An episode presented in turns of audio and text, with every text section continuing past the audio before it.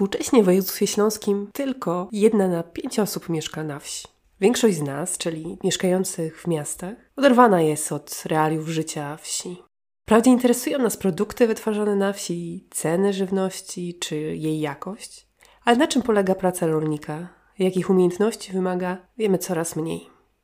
Jeszcze mniej wiemy o tym, jak wyglądało to 100 czy 150 lat temu. I tym cytatem z książki Rok gospodarski na ziemi pszczyńskiej zaczynamy nasz dzisiejszy odcinek. Porozmawiamy w nim nie tylko o tej przemysłowej, ale właśnie o rolniczej przyszłości Górnego Śląska. Słuchacie podcastu Szyb Kultury, w którym, jak zawsze, opowiadamy o historii i kulturze Śląska po całości. Witają Was Barbara Szustakiewicz-Przybyłka i Zbigniew Przybyłka.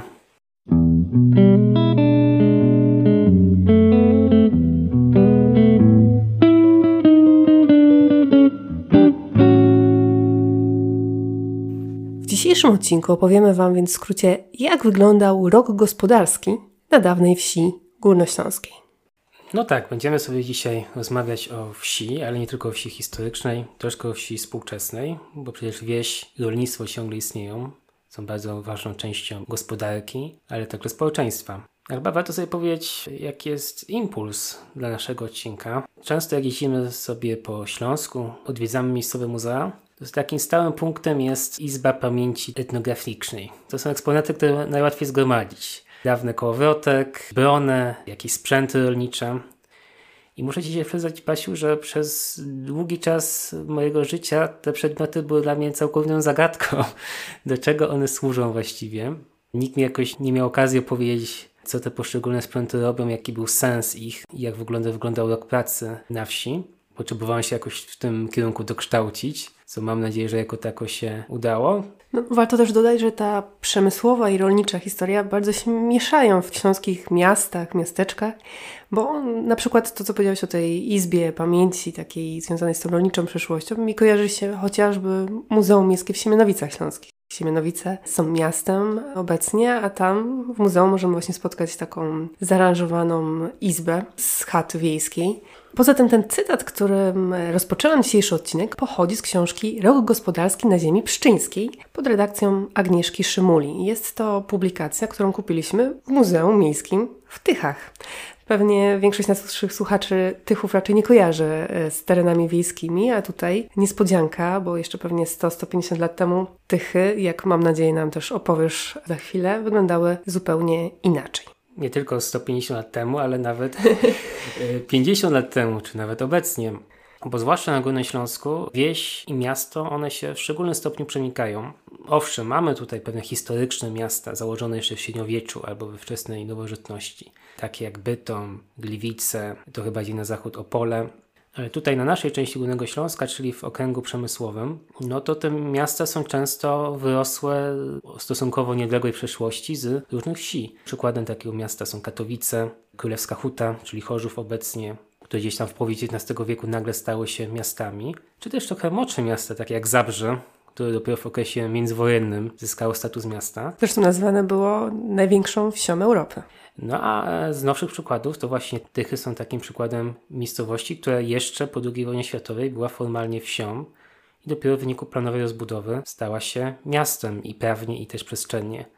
Na dodatek jeszcze mamy tą sytuację, że te miasta i Katowice, i Bytom, i Gliwice, i Chorzów, i Tychy i jeszcze inne miasta pochłonęły okoliczne wsie, ale te wsie bardzo często już jako osiedla czy jako dzielnice tych większych miast nadal zachowują swój wiejski czy półwiejski charakter. No i choćby w tych moich rodzinnych tychach wystarczy wyjechać do takich cielmic, żeby tam jeszcze zobaczyć tereny jak najbardziej wiejskie i ta pamięć o wiejskości jest tam silnie zachowana.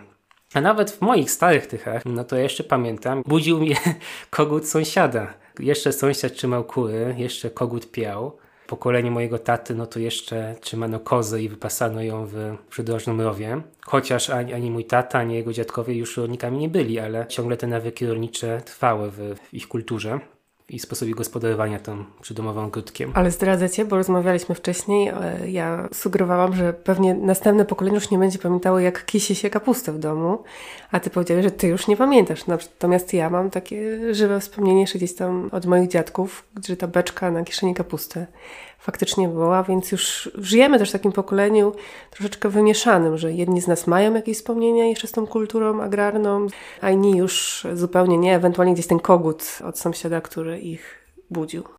Tak jak powiedziałaś, będziemy tutaj bazować głównie na książkach pani Agnieszki Szymuli. Rok gospodarski na ziemi pszczyńskiej i w mniejszym zakresie rok obrzędowy na ziemi pszczyńskiej. One się wzajemnie uzupełniają ze sobą, ponieważ oczywiście obrzędy, zwyczaje, święta były ściśle związane z rokiem pracy. I książki są o tyle fajne, że one owszem dokumentują pewne zwyczaje sprzed 100 lat, rzeczywiście takie, które już są wymarłe, ale też odnotowują, co przetrwało, a co nawet nowego się pojawiło.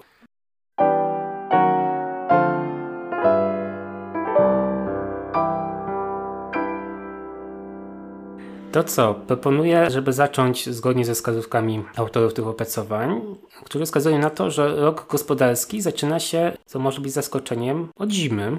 Ale jak spojrzymy na kalendarz liturgiczny, to już nie jest to takie zaskoczenie, bo rok liturgiczny zaczyna się wraz z Adwentem i podobnie mamy tutaj rozpoczęcie w tej publikacji właśnie od okresu Adwentu od zimy. No to jak zima, to e, powszechnie są znane zjawiska astronomiczne, atmosferyczne. Dni stają się krótsze, nastają mrozy, ustawały prace na polu. Życie koncentrowało się wewnątrz zabudowań gospodarskich. I mówiono, że do Adwentu należy zakończyć pracę polową zgodnie z taką y, zasadą, że w Adwencie ziemi się nie kopało, bo ziemia śpi. I przysłowie mówiło na Adwenta ziemia święta. I dlatego właśnie nowy gospodarczy liczymy tradycyjnie właśnie od Adwentu, przy czym ten Adwent bywał dosyć umownie traktowany, ponieważ umownie Adwent to są cztery tygodnie przed świętem Bożego Narodzenia. Ściślej mówiąc, cztery niedziele. Cztery niedziele przed tygodniem Bożego Narodzenia. Ale przyjmowano, że Wigilia Świętego Andrzeja, obchodzona jako Andrzejki, wyłożenie sobie z wosku. To jest zwyczaj współczesny, który na Górny Śląsk przyszedł dopiero po II wojnie światowej. Ale generalnie przyjmowano, że Wigilia Świętego Andrzeja, czyli to byłby dziś 29 listopada, ona jest takim umownym początkiem Adwentu. Nie pracowano w polu, wtedy ziemia odpoczywała, ale czy może wykonywano jakieś inne prace w tym czasie? Oczywiście, pracy nigdy za mało. Skoro nie ma na polu, no to można zajmować się też było różnymi takimi rzeczmi, które przez cały rok gdzieś tam czekały, były spychane na bardziej luźny moment, czyli na przykład remontami w gospodarstwie. Zwożono drewno z lasu na opał, włożono cegły, piasek, kamień na budowę. W ten sposób można było też dorobić sobie. Włożono węgiel z kopalni, oczywiście ziemia pszczyńska kojarzy się z taką okolicą względnie rolniczą, ale i tu pojawiały się przecież kopalnie. I często ci gospodarze miejscowi w pewnym momencie stawali się pracownikami kopalni, i dla nich praca na gospodarce stawała się elementem dodatkowym. Z ciekawych jeszcze rzeczy, najbardziej malownicze zimowe zajęcie, czyli szkubanie pierza. Tak, to czym się zajmowały kobiety. Czasem czytam jakieś artykuły, posty o tym, że kiedyś było lepiej i mam wrażenie, że czasem pojawia się ten rytuał, można tak bym to nazwała, dalcia pierza, jakiegoś takiego momentu spotkania się, snucia jakiejś opowieści, czy nawet plotkowania przez kobiety. Co mam wrażenie, że czasem obecnie niektórym brakuje takiego czegoś, co jakby tak odgórnie sprawia, że ludzie spotykali się. Miało to swoje tradycje. Jeśli dobrze pamiętam, to kobiety spotykały się w domu przyszłych mężatek to pierze było przeznaczone na, na kołdry, poduszki jako wiano dla przyszłych mężatek. Później do kobiet dołączali również mężczyźni, którzy grali, pojawiała się muzyka. Tak więc na szkubaniu można było spędzać długie zimowe wieczory. Z innych czynności, które zwłaszcza w zimie można było wykonywać, ale również przez cały rok, warto wspomnieć to, że aż do połowy XX wieku w bardzo wielu domach ciągle używano ręcznych żaren i osobiście mielono mąkę przynajmniej na własne potrzeby. Czyli nie w młynie, tylko u siebie w domu. Jest to czynność, którą znam od tysięcy lat, właściwie od rewolucji neolitycznej.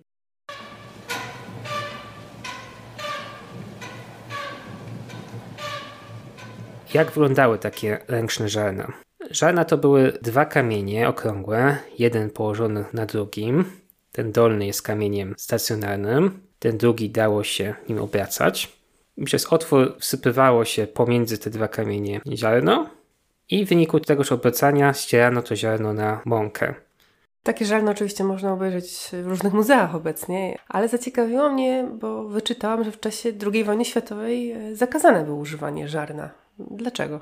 To wynikało z ogólnej polityki okupanta, który zmierzał do pełnej kontroli reglamentacji gospodarki. Także do kontroli nad produkcją mąki, która oczywiście jest strategicznie ważnym dla wyżywienia. Z tego właśnie powodu zakazywano domowego wyrobu mąki. Trzeba było to robić poprzez młyny, a te młyny łatwiej było państwu kontrolować.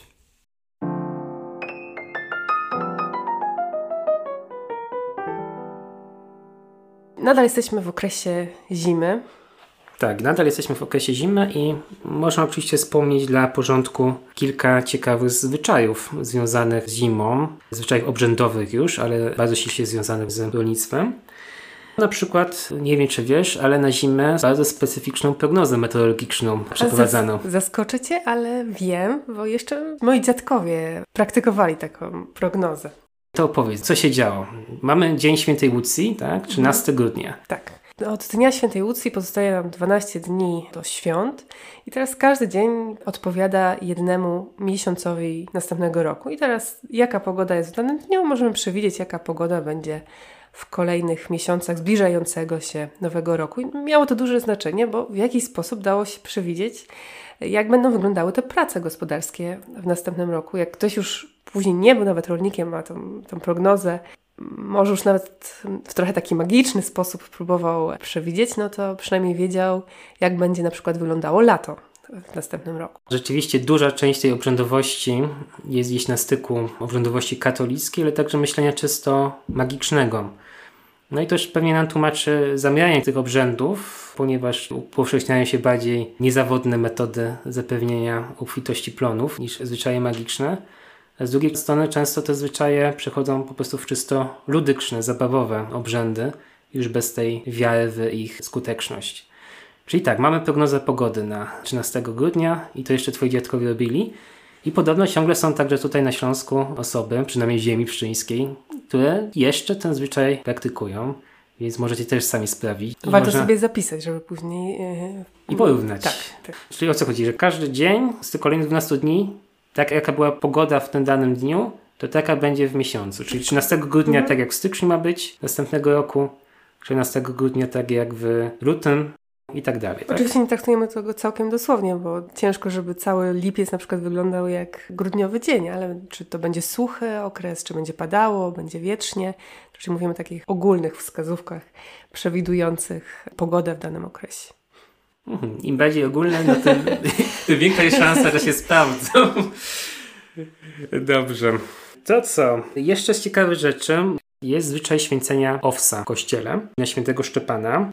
Potem się go mieszało w domu zresztą ziarna i wiosną wysiewało się go na polach. No i znowu miało to zapewnić pomyślny, obfity plon i zabezpieczyć przed jakimiś nieszczęściami typu choroby, pioruny. I to się wiesz w niektórych wiejskich parafiach rzeczywiście dzieje. Na przykład w Miedźnie, Suszcu, Tychach, Sielmicach. Tych świąt jest naprawdę bardzo wiele, jakbyśmy chcieli przejść cały kalendarz, ale myślę, że nie mamy na to czasu. Skupiamy więc... się na tych, które są tak. raczej związane z rolnictwem. Dokładnie. Tak? Więc przechodzimy już powoli do wiosny.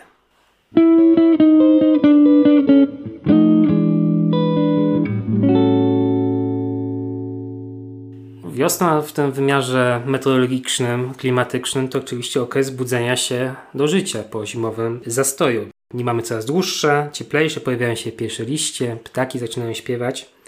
Mamy oczywiście dzień 21 marca, czyli dzień równonocy wiosennej dla społeczeństw rolniczych, to była ta właściwa pora na to, żeby zapewnić sobie przychylność przyrody. I mamy do dzisiaj relikty tych zwierzeń, do dzisiaj się gdzieś zatrzymują. Jajko, zielona gałązka, woda. One symbolizują życie, symbolizują płodność. Z ciekawych zwyczajów oczywiście warto wspomnieć, że na okres wiosny przypada nam Wielkanoc. W końcu jest to pierwsza niedziela po pierwszej wiosennej pełni księżyca. I z nią związany jest zwyczaj, o którym już kiedyś mieliśmy okazję mówić, przy okazji rozmowy z Marcinem Szymczyńskim. Rozmawialiśmy z Marcinem o Elizabeth Gabowskiej i górnośląskich zwyczajach wielkanocnych. Elizabeth Gabowski to była jedna z pionierek etnografii górnośląskiej. I ona opisywała m.in. zwyczaj stawiania krzyżyków na polach z okazji Wielkiej Nocy. I od razu w komentarzach pojawiła się informacja, że to znają ten zwyczaj, że ktoś zna ten zwyczaj i do dzisiaj go praktykuje. I tak rzeczywiście jest. Te krzyżyki były wykonywane z palmy poświęconej w niedzielę palmową. Były one opalone rytualnie w Wielką Sobotę. W samą Wielką Noc, w niedzielę wielkanocną albo w poniedziałek wielkanocną ziemię święcono, kopiono wodą, modlono się przy tym i w każdy pola wciskano krzyżyk. To była uniwersalna polisa ubezpieczeniowa, można powiedzieć. Było to przed gradem, przed burzą, przed dzikim ptactwem, które mogły ob obsiąść pole i go zniszczyć, plagą myszy, szarańczy. I do dzisiaj ten zwyczaj rzeczywiście jest kultywowany. Jeżeli ktoś nie ma pola, to równie dobrze można to zrobić na przykład na swojej działce albo w swoim przydomowym ogródku. W końcu ma te cztery rogi, więc można ten rzecz się obejść i, i włożyć krzyżyki i są rodziny, które to praktykują, przynajmniej w ziemi pszczyńskiej. Związane z okresem wielkanocnym mamy także dni krzyżowe, tak zwane. W czasie procesji wierni proszą Boga o udalenie wszelkich żywiołów, dobre rodzaje. Na Zielone Świątki, czyli już grubo po Wielkanocy, zdarzają się wielkie ogniska, tak zwane sobudki, stawiane na skraju pól i mają mieć funkcję oczyszczającą, ochronną. Ale to jest na formie rytuału, obrządku czy, mhm. czy zabawy. A co się działo na polu? No to wiadomo, jak już te śniegi stopnieją w końcu, jak już ziemia obeschnie po tych stopach, no to wtedy na to pole się wyjeżdża i zaczyna się prowadzić gospodarskie prace. Jak już mrozy ustąpiły, można było otworzyć brogi ziemniakami. Brogi, czyli to były takie wielkie stosy, wielkie kopce, które ustawiano na polu. Były zbudowane z ziemniaków, złożone właśnie w taki kopiec przykryty warstwą słomy i ziemi. I to oczywiście była forma przechowywania tych ziemniaków. Nie kupowało się ich w sklepie, nie miało się też jakiejś wielkiej chłodni, gdzie można byłoby je przechowywać. I właśnie w tych brogach były przechowywane ziemniaki, czy też kartofle, jak to starałem się właśnie do tego słowa przekonać. No i e, o ziemniakach pewnie jeszcze będzie okazja mówić, ale chyba już warto sobie powiedzieć, że ta bulwa, która wydaje się taką oczywistą podstawą wyżywienia nie tylko chłopskiego, ale w ogóle bardzo wielu ludzi, no to jest względnie, względnie świeże zjawisko w Europie, w Polsce czy na Śląsku, no bo... Od kiedy właściwie ziemniaki stały się podstawą diety na Śląsku? Po raz pierwszy pojawiają się jako rośliny do spożycia przez ludzi w wieku XVIII. I tutaj kłania nam się sławny Kartoffelbefehl króla pruskiego Fryderyka II. Przypomnę, że Śląsk był częścią Królestwa Prus, więc podlegał także władztwu sławnego Starego Fyca. I on bardzo promował użycie ziemniaka jako podstawy wyżywienia. Kartoffelbefehl, czyli rozkaz kartoflany jest rok 1746 ale tutaj pionierem kartofla na Górnym Śląsku był książę Fryderyk Edman Alhad Kryton, władca państwa pszczyńskiego, państwa stanowego jeszcze wówczas. On umarł w 1797 roku i przez swoje długie panowanie bardzo promował nowoczesne metody gospodarowania, w tym także uprawę kartofla. Więc o tym warto wspomnieć, że nawet za tak prozaicznym wydawałoby się warzywem stoi taka długa historia, ciekawa.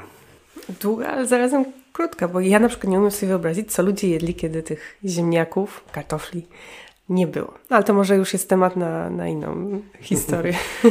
E, zgadza się. Mhm. Dobrą tradycją naszego podcastu jest to, że zawsze próbujemy wpleść pewien przerywnik muzyczny. Nie inaczej będzie w tym odcinku. I zawdzięczamy dzisiejsze przerywniki muzyczne Idze Fedak i Kapeli Fedaków. Przypomnę, że z Igo mieliśmy przyjemność nagrywać odcinek poświęcony kolędowaniu. A teraz usłyszymy w jej wykonaniu tradycyjną górnośląską piosenkę z wykorzystaniem motywu rolniczego pod tytułem Na Podleskim Polu. Na podlejskim polu zdarzyło się proso Chodzili tam chłopcy, chodzili tam boso Bo buty stargali, jak tam na zolity lotali Bo buty targali, jak tam na solity lotali.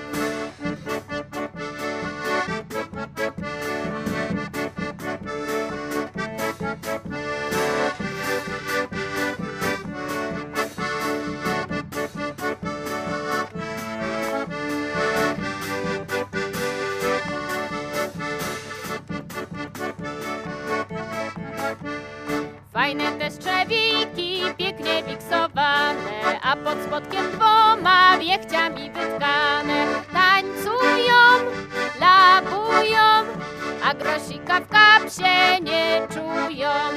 Tańcują, labują, a grosika w kapsie nie czują.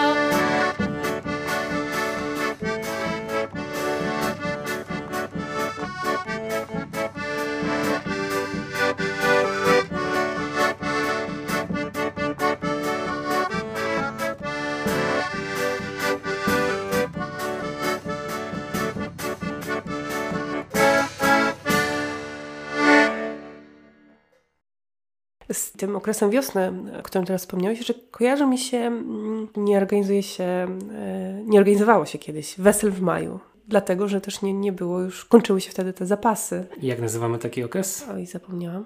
Przednówkiem. Przednówek. Przed nowymi, tak? Już się kończą te zapasy stare, a jeszcze nie ma nowego, tak? Bo Mhm. dopiero wyrasta nam na polu. Więc to jest, wydawałoby się tak bardzo przyjemna pora roku maj, ale z perspektywy osób, które nie mają zapewnionego dostaw żywności, jest to okres krytyczny, ponieważ na tym przednówku może po prostu zapanować głód. Przed pierwszym wiosennym wjazdem w pole wielu gospodarzy określiło ręką znak krzyża. Yy, Święcono także znowu pole. W tym właśnie momencie brano ten owiec wyświęcony na świętego Szypana 25 grudnia i go zasiewano. No i pracujących na polu pozdrawiano słowami Boże pomogaj. Odpowiadano wtedy Dej Panie Boże. Niektórzy, zwłaszcza w ostatnich latach, mówią Szczęść Boże, czyli to pod wpływem zwyczajów górniczych. Widzimy przenikanie się tego świata górniczego i rolniczego. No i oczywiście jest tak, że wielu już nic nie mówi, czyli mamy gdzieś zanik tych tradycji rolniczych. Warto zaznaczyć, że pole zaorane zostało już, już jesienią. I na to zaorane pole, na przełomie marca i kwietnia, y, wyjeżdżano, żeby je spulchnić. I na tak przygotowane pole można było prowadzić y, zasiew dopiero. Najwcześniej w marcu był wysiewany owiec. Z tego powodu, że ma po pierwsze najdłuższy okres wegetacji, więc musi być najdłużej wzrastać polu i ma odporność na lekkie mrozy, które przecież mogą się jeszcze na wczesną wiosnę zdarzyć. Aż do zimnej Zośki, czyli na świętej Zofii 15 maja. aż do zimnej zośki.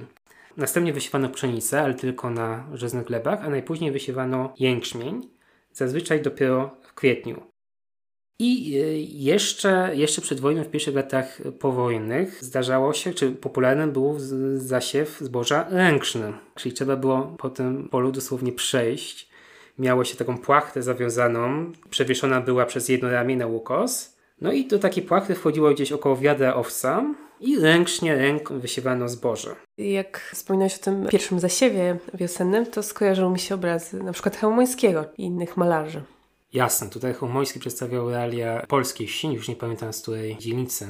No ale znowu, to dla, dla całej właściwie Europy Środkowo-Wschodniej te czynności przecież były bardzo podobne. Co jeszcze można powiedzieć? Po wysianiu zboża zaklęto zajmować się sadzeniem ziemniaków i przysłowie brzmiało Zasadź ziemniaki do świętego Marka, a zbierzesz z goja pełną miarkę.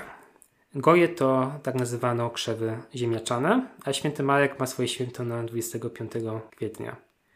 Inne przysłowie było takie: Kto pola gnoi, ten się głodu nie boi. No bo pierwszą czynnością było właśnie nawożenie pola przy pomocy obornika gromadzonego w tak zwanym gnojoku. Obornik przez całą zimę mógł się dobrze przeobrazić w nawóz i wiosną go wyłożono na pole. Wiosna to mnóstwo prac na polu, mnóstwo prac też związane oczywiście cały czas z hodowlą zwierząt, bo to trwało przez cały rok. Obecnie, znaczy wielu ubolewa, większość zwierząt typu krowa czy świnia większość swojego życia spędza w oborze. Nigdy światła dziennego nie ujrzy, jest tylko karmiona, tuczona i przeznaczona na obój. Dawniej oczywiście w pewnym stopniu do dzisiaj wystarczy gdzieś tam przejechać po wsi, to jednak widzimy, że gdzieś tam stoją jakieś krowy na łące i się pasą e, swobodnie, więc taki sposób hodowli jak najbardziej jeszcze się odbywa.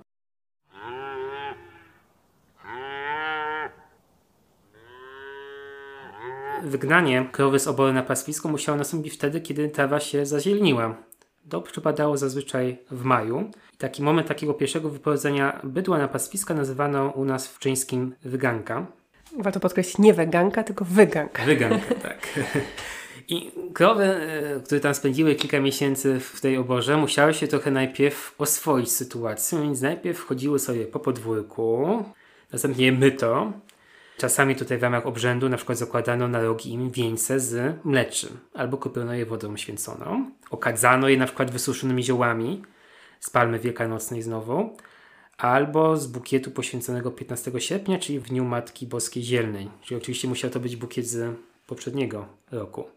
I tak zaopiekowane krowy i w wymiarze jak najbardziej praktycznym, też rytualnym, były wprowadzane na świeżą trawę.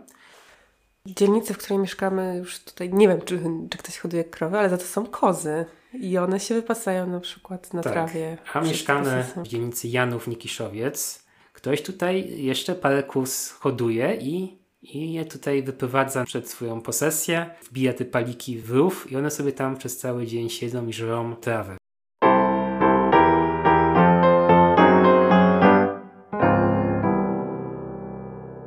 To wróćmy do naszych prac gospodarskich. Jesteśmy ciągle na wiosnę, ale jest już to wiosna zaawansowana, bo teraz jesteśmy na przełomie maja i czerwca i rozpoczynają się sianokosy. Mamy nasze łąki, gdzie wzrosła, stała się bardzo wysoka i można było przystąpić do jej ścięcia. Były do tego potrzebne tradycyjne narzędzia, jakim była kosa. Kosa, którą pewnie większość zna albo z wizerunków śmierci, mrocznego żniwiarza, jak to popkultura mówi, albo ewentualnie gdzieś z kos postawiony na sztorc. A ja, ja, ja próbowałam i kosiłam raz. Mój tata miał jeszcze kosę, nawet zamiast kosiarki częściej używał i ja nawet kiedyś próbowałam, więc ja znam. I masz wszystkie ręce i nogi i palce, czyli nie skończyło się to katastrofą. Siano kosy to była praca, która wymagała przynajmniej kilku osób jednocześnie. To był, można powiedzieć, sport drużynowy. Przyjmowało się, że taki dobry kosiorz, bo tak tu ze Śląska mówiąc nie kosiarz, tylko kosiorz, za pół dnia powinien skosić murk, czyli gdzieś 1 czwartą hektara ziemi. Pokosy mamy dwa, jeden w okolicach Świętego Jana 24 czerwca, a drugi dwa miesiące później, czyli w okolicach Świętego Bartłomieja 24 sierpnia. A to już jest lato.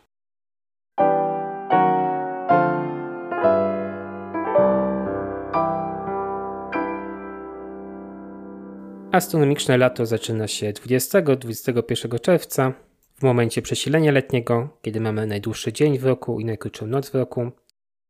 I lato był to czas najbardziej intensywnych prac w polu, a to z tego powodu, że na tę porę roku przypadają żniwa. To, kiedy żniwa konkretnie się zaczynają, zależy od wielu czynników. Od warunków terenowych, od typu gleby, od warunków atmosferycznych oczywiście, od gatunku zboża, które zostało wysiane itd., itd. W przybliżeniu można powiedzieć, że żniwa zaczynają się w połowie lipca. To, kiedy konkretnie żniwa miało się rozpocząć, jest rzeczą ogromnej wagi, ponieważ zboże nie może być ani za mało dojrzałe, ani zbyt dojrzałe. Jeżeli jest zbyt dojrzałe, to ziarno samo zaczyna wysypywać się z kłosów i w ten sposób się marnować. Dawniej żniwa w okresie przed mechanizacją wymagały bardzo wielkiej pracy w bardzo krótkim czasie. Całe rodziny właściwie brały udział. Oczywiście, całe rodziny, całe wsie przecież, nie? A jak ktoś postanowiłby wyjechać na urlop, no to to byłoby bardzo źle postrzegane. Oczywiście urlopy dotyczą czasów, kiedy ludzie byli zatrudnieni już równolegle w przemyśle. Dzień żniwny zaczynał się bardzo wcześnie. Ale co ważne, już po zniknięciu porannej rosy, bo ważne było, żeby porze było suche. Tak, czyli już po tym jak znikła poranna rosa, obeschła, kończono gdy pojawiała się wieczorna rosa. Przed zaczęciem żniwiarze żegnali się, modlili. W niektórych godzinach ugłosiło się dwa, trzy snopy zboża i jedna z kobiet zanosiła je do domu. Tam muciło się je cepem, czyli znowu trzeba było oddzielić ziarno od reszty. To ziarno mełło się w żarnie ręcznym i przygotowało się ciasto. Z tego ciasta z kolei robiło się podpomyki. Te świeże podpomyki ze świeżego tegorocznego ziarna były zanoszone jeszcze ciepło na pole, aby wszyscy mogli spróbować jak smakuje chleb z nowego zbioru. Tutaj co ciekawe, oczywiście w żniwach brały udział kobiety i warto wspomnieć o ubiorze, jaki miały, że to był y, często taki śląski strój chłopski po prostu. Kobiety na przykład zakładały też takie bardziej znoszone jakle. Jak sobie myślimy o współczesnych ubraniach, no to nie wiem, są jakieś koszule flanelowe, czy jakieś takie czasem takie zwykłe domowe ubrania. Kiedyś te stroje, które nam teraz kojarzą się z tymi strojami e, śląskimi, regionalnymi, no to było coś, co ludzie zakładali też do pracy. No to jest jakby rzeczą oczywistą, to nie było no tak. dla nich przebranie. tak? Oczywiście, tak. Dla, dla tych kobiet to był zwykły strój, miały także lepsze elementy tego ubioru, które rzeczywiście od święta nosiły, czy takie zwykłe, czy nawet znoszone, to mogły jako strój roboczy używać. Mężczyźni kosiorze ścinali zboże, a kobiety ubierały, czyli wiązały powysłami w snopki. Powysłami, czyli sznurem. Także dzieci były angażowane w, tę pracę, bo one z kolei zbierały pozostawione kłosy do koszyczków.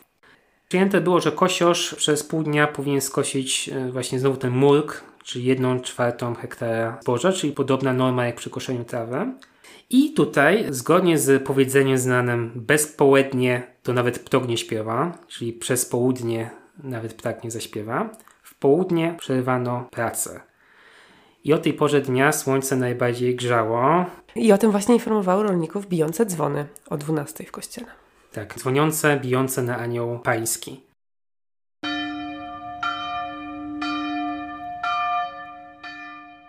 I tutaj oczywiście możemy znowu powiązać to tym razem do demonologii śląskiej, nie tylko śląskiej, ale ogólnosłowiańskiej, no bo przyczyna praktyczna jest znana, po prostu w południe najbardziej słońce grzeje i wypada z pola zejść, żeby nie dostać udaru słonecznego. Ale było także wyjaśnienie magiczne, ponieważ co w, o 12 miało gasować po polach i czyhać na tych nieostrożnych żniwiarzy? Połednica.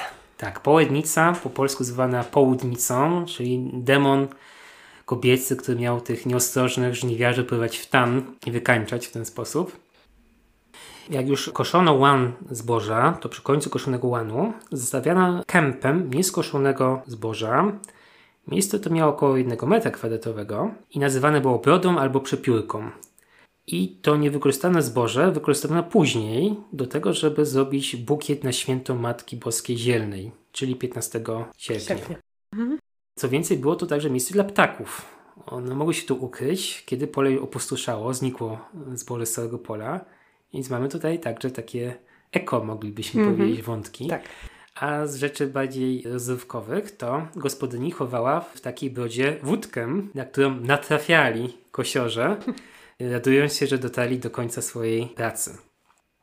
Gotowe snopki zboża, ustawione w kopy, nazywane na ziemi pszczeniskiej lalkami, No dziś już nie uświadczymy takich lalek ze względu na to, że wszystkie prace tak naprawdę wykonuje kombajn. Tak, zgadza się. I taką lalkę przykrywano kapą, czyli takim daszkiem, można powiedzieć, z koły snopków. To miało zabezpieczyć taki snopek na polu przed deszczem, też przed ptakami. A na pierwszej kapie, na pierwszej lalce zatykano krzyż. I znowu miał chronić przed gradem, przed ulewami, przed kradzieżą. Co nam przy okazji pokazuje, jakie były największe problemy na wsi. Mhm. A propos gradobicia, tutaj jako ciekawostkę mogę powiedzieć, że aż do dzisiaj, 10 lipca, na ziemi pszczyńskiej, a konkretnie w okolicach Zarzecza, Mikołowa czy tyskiej obecnej dzielnicy Wilkowyje, odprawia się msze ze względu na pamięć o wielkim gradobiciu, które zniszczyło plony przed 200 laty. Mhm. I około trzech dni po skoczeniu zboża, kiedy sprawdzano, czy ono już wysło, i zaczynano jego z wózka do stodół. No i znowu oczywiście pojawia się mechanizacja, bo już w okresie przedwojennym pojawiały się znowu kosiarki konne. Po wojnie pojawiły się już pierwsze snopowiązałki. Jeżeli ktoś kojarzy problemy PRL-u, to jeden z tych przysłowiowych problemów PRL-u był problem sznura do snopowiązałki, którego ciągle brakowało.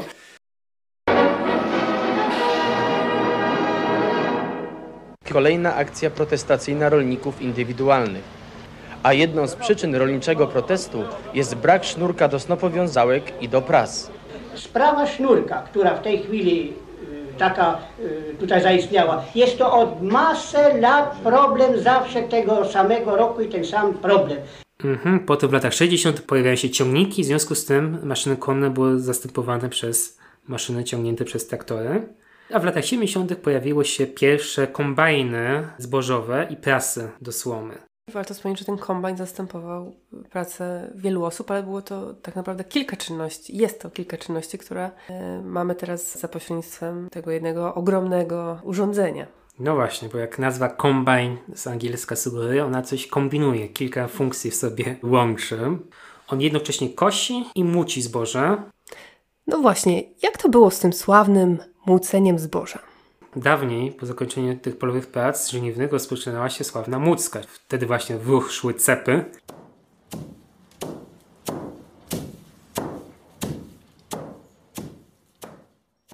Często mówi się, że coś jest proste jak budowa cepa.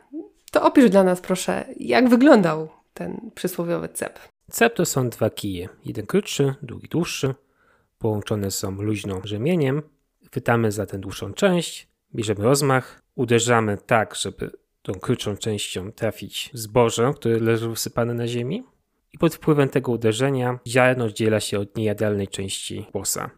Nie była to skomplikowana czynność, czego ślady widzimy również w polskiej kulturze. Jeżeli ktoś pamięta potop Henryka Sienkiewicza, to mamy taki opis, kiedy pan Wołodyjowski podczas pojedynku obraża Mitica, porównując jego umiejętności szermiercze z pracą cepem. Waść machasz jak cepem. Mucić można było w pojedynkę, ale także w kilka osób. Po wymuceniu ziarno zbierano do worków i magazynowano. Hmm, myślę, że zakończenie żniw i młocki to także dobry moment na kolejny przerywnik muzyczny z kapelą Fedaków. Tym razem piosenka Czyjeż to Poleczko. Zapraszamy do odsłuchania.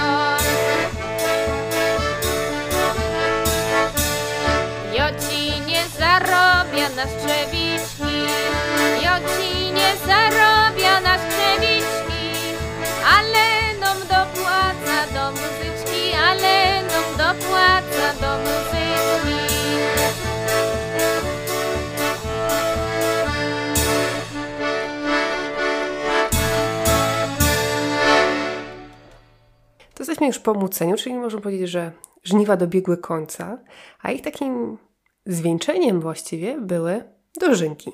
Nie wiem jak tobie, ale mi dożynki obecnie kojarzą się głównie ze zdjęciami polityków, którzy robią sobie na dożynkach zdjęcia. Dożynki możemy spotkać zresztą nawet w Katowicach. Mamy tutaj kilka miejsc, gdzie one są dalej obchodzone. No ale jak wyglądały te dożynki wcześniej?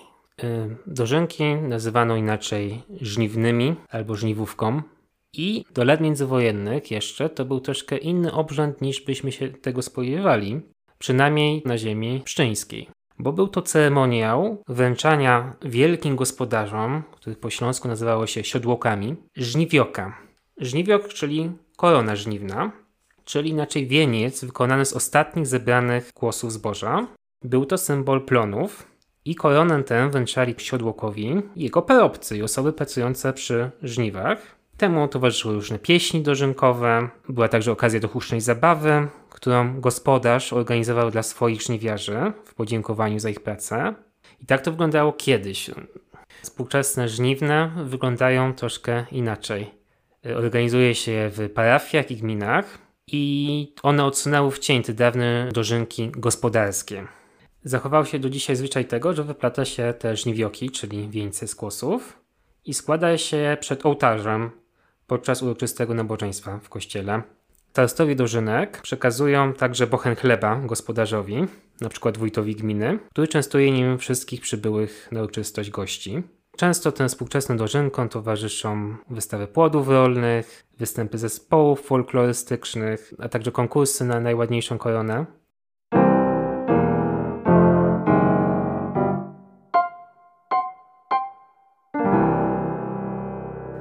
Została nam do opisania ostatnia pora roku. Taki umowny początek prac jesiennych przypada trochę wcześniej niż astronomiczna jesień, bo 8 września. Jest to święto Matki Boskiej Siewnej, nieprzypadkowo, bo jest to po prostu dzień, kiedy rozpoczynano siew zbóż ozimych. No właśnie, a co to w takim razie są zboża ozime, skoro powołujesz się na to pojęcie? Mamy zboża ozime i jarę. Aha, a co się kryje pod tym Byłam na pojęciem? profilu Biochem. to wytłumacz nam teraz, co to są te zboża ozime. które wysiewa się od 8 września. Od 8 września do 15 października, czyli do świętej Jadwigi Śląskiej. Śląskiej, naszej świętej Jadwigi Śląskiej. Mm, Proponuję się troszkę cofnąć do siewu wiosennego, bo przecież wspomnieliśmy o siewie w kontekście wiosny. Wtedy wysiewane są zboża jare i tutaj pomaga znajomość choćby języka śląskiego albo staropolskiego, ponieważ jar to jest dawne słowo na wiosnę. Czyli rzeczywiście mamy gatunki zbóż, które wysiewane na wiosnę i których okres wegetacyjny przypada po prostu na jeden sezon, na jedną ciepłą porę. Więc w tym samym roku siejemy te zboża, one dojrzewają i je zbieramy. Ale mamy także inne gatunki zbóż, które są właśnie te zboża o zimę. Je wysiewamy na jesień. A to z tego powodu, że biologia tych zbóż wymaga tego, aby w ich cyklu wegetacyjnym była także zimna pora, ponieważ bez tego te zboża po prostu nie dadzą plonu. Czyli wysiewamy na jesień, one sobie przez zimę trwają na, na polu zasiane, dojrzeją dopiero na wczesne lato roku następnego. Więc mamy rzeczywiście dwa okresy siewne: ten wiosenny i ten jesienny. Na jesień przypadają też wykopki. To jest mniej więcej okres przełom września i października. Jeśli dobrze pamiętam, to w Niemczech dzieci miały przerwę wakacyjną na wykopki. Miały i mają do dzisiaj w niektórych e, landach, przynajmniej w Austrii, również w Szwajcarii. To są słynne Kartoffelferien. Zapewne wynika to z tego, że całe rodziny stawiały się na polu, żeby ziemniaki wykopać. Jasne. I do dzisiaj się ten zwyczaj utrzymał w krajach niemieckich, chociaż żadne dziecko już w zbiorze kartofli nie uczestniczy. Jak już nasze kartofle wykopiemy, no to wtedy je będziemy składować we wspomnianym już brogu i one sobie w tym brogu, czyli w takim kopcu na polu przezimują. Z ciekawych jeszcze rzeczy można wspomnieć, że po śląsku takie pole po wykopaniu kartofli nazywa się jabłczyskiem. Czy masz pomysł, dlaczego jabłczysko? To kojarzy mi się z nazwą ziemniaków, o której mi mówiłeś, że to są po prostu jabłka ziemne. Tak, jest taka tradycyjna stara nazwa ziemniaka, kartofla, która występuje w, również w językach europejskich, na przykład po francusku pomme de terre. Także w języku niemieckim mamy nazwę kartofel, ale w niektórych regionach Niemiec mówiło się na to i mówi się do dzisiaj Erdapfel, na przykład w Austrii, i to oznacza ziemne jabłko. W tym kontekście logicznie się staje, że pole po kartoflach to jest jabłczysko. Jesień to w ogóle jest dobry okres pod względem zbiorów. Są ziemniaki, owoce, inne warzywa. I z tego też wynikało robienie przetworów na zimę, przygotowywanie się. Nie możemy też zapominać, że jesień to okres, kiedy wielu, wielu rusza na grzybobranie. A ja ci się do czegoś przyznam. Coś czuję, że chcesz powiedzieć, że nigdy nie byłeś na grzybobraniu. Nigdy nie byłem na grzybobraniu. Yy, Może kiedyś się wybierzemy. Ja byłam ostatnio wiele, wiele lat temu jeszcze z babcią, ale pamiętam, że wtedy nic nie zebrałyśmy. Czyli jakbyś nie była. No, w sumie tak.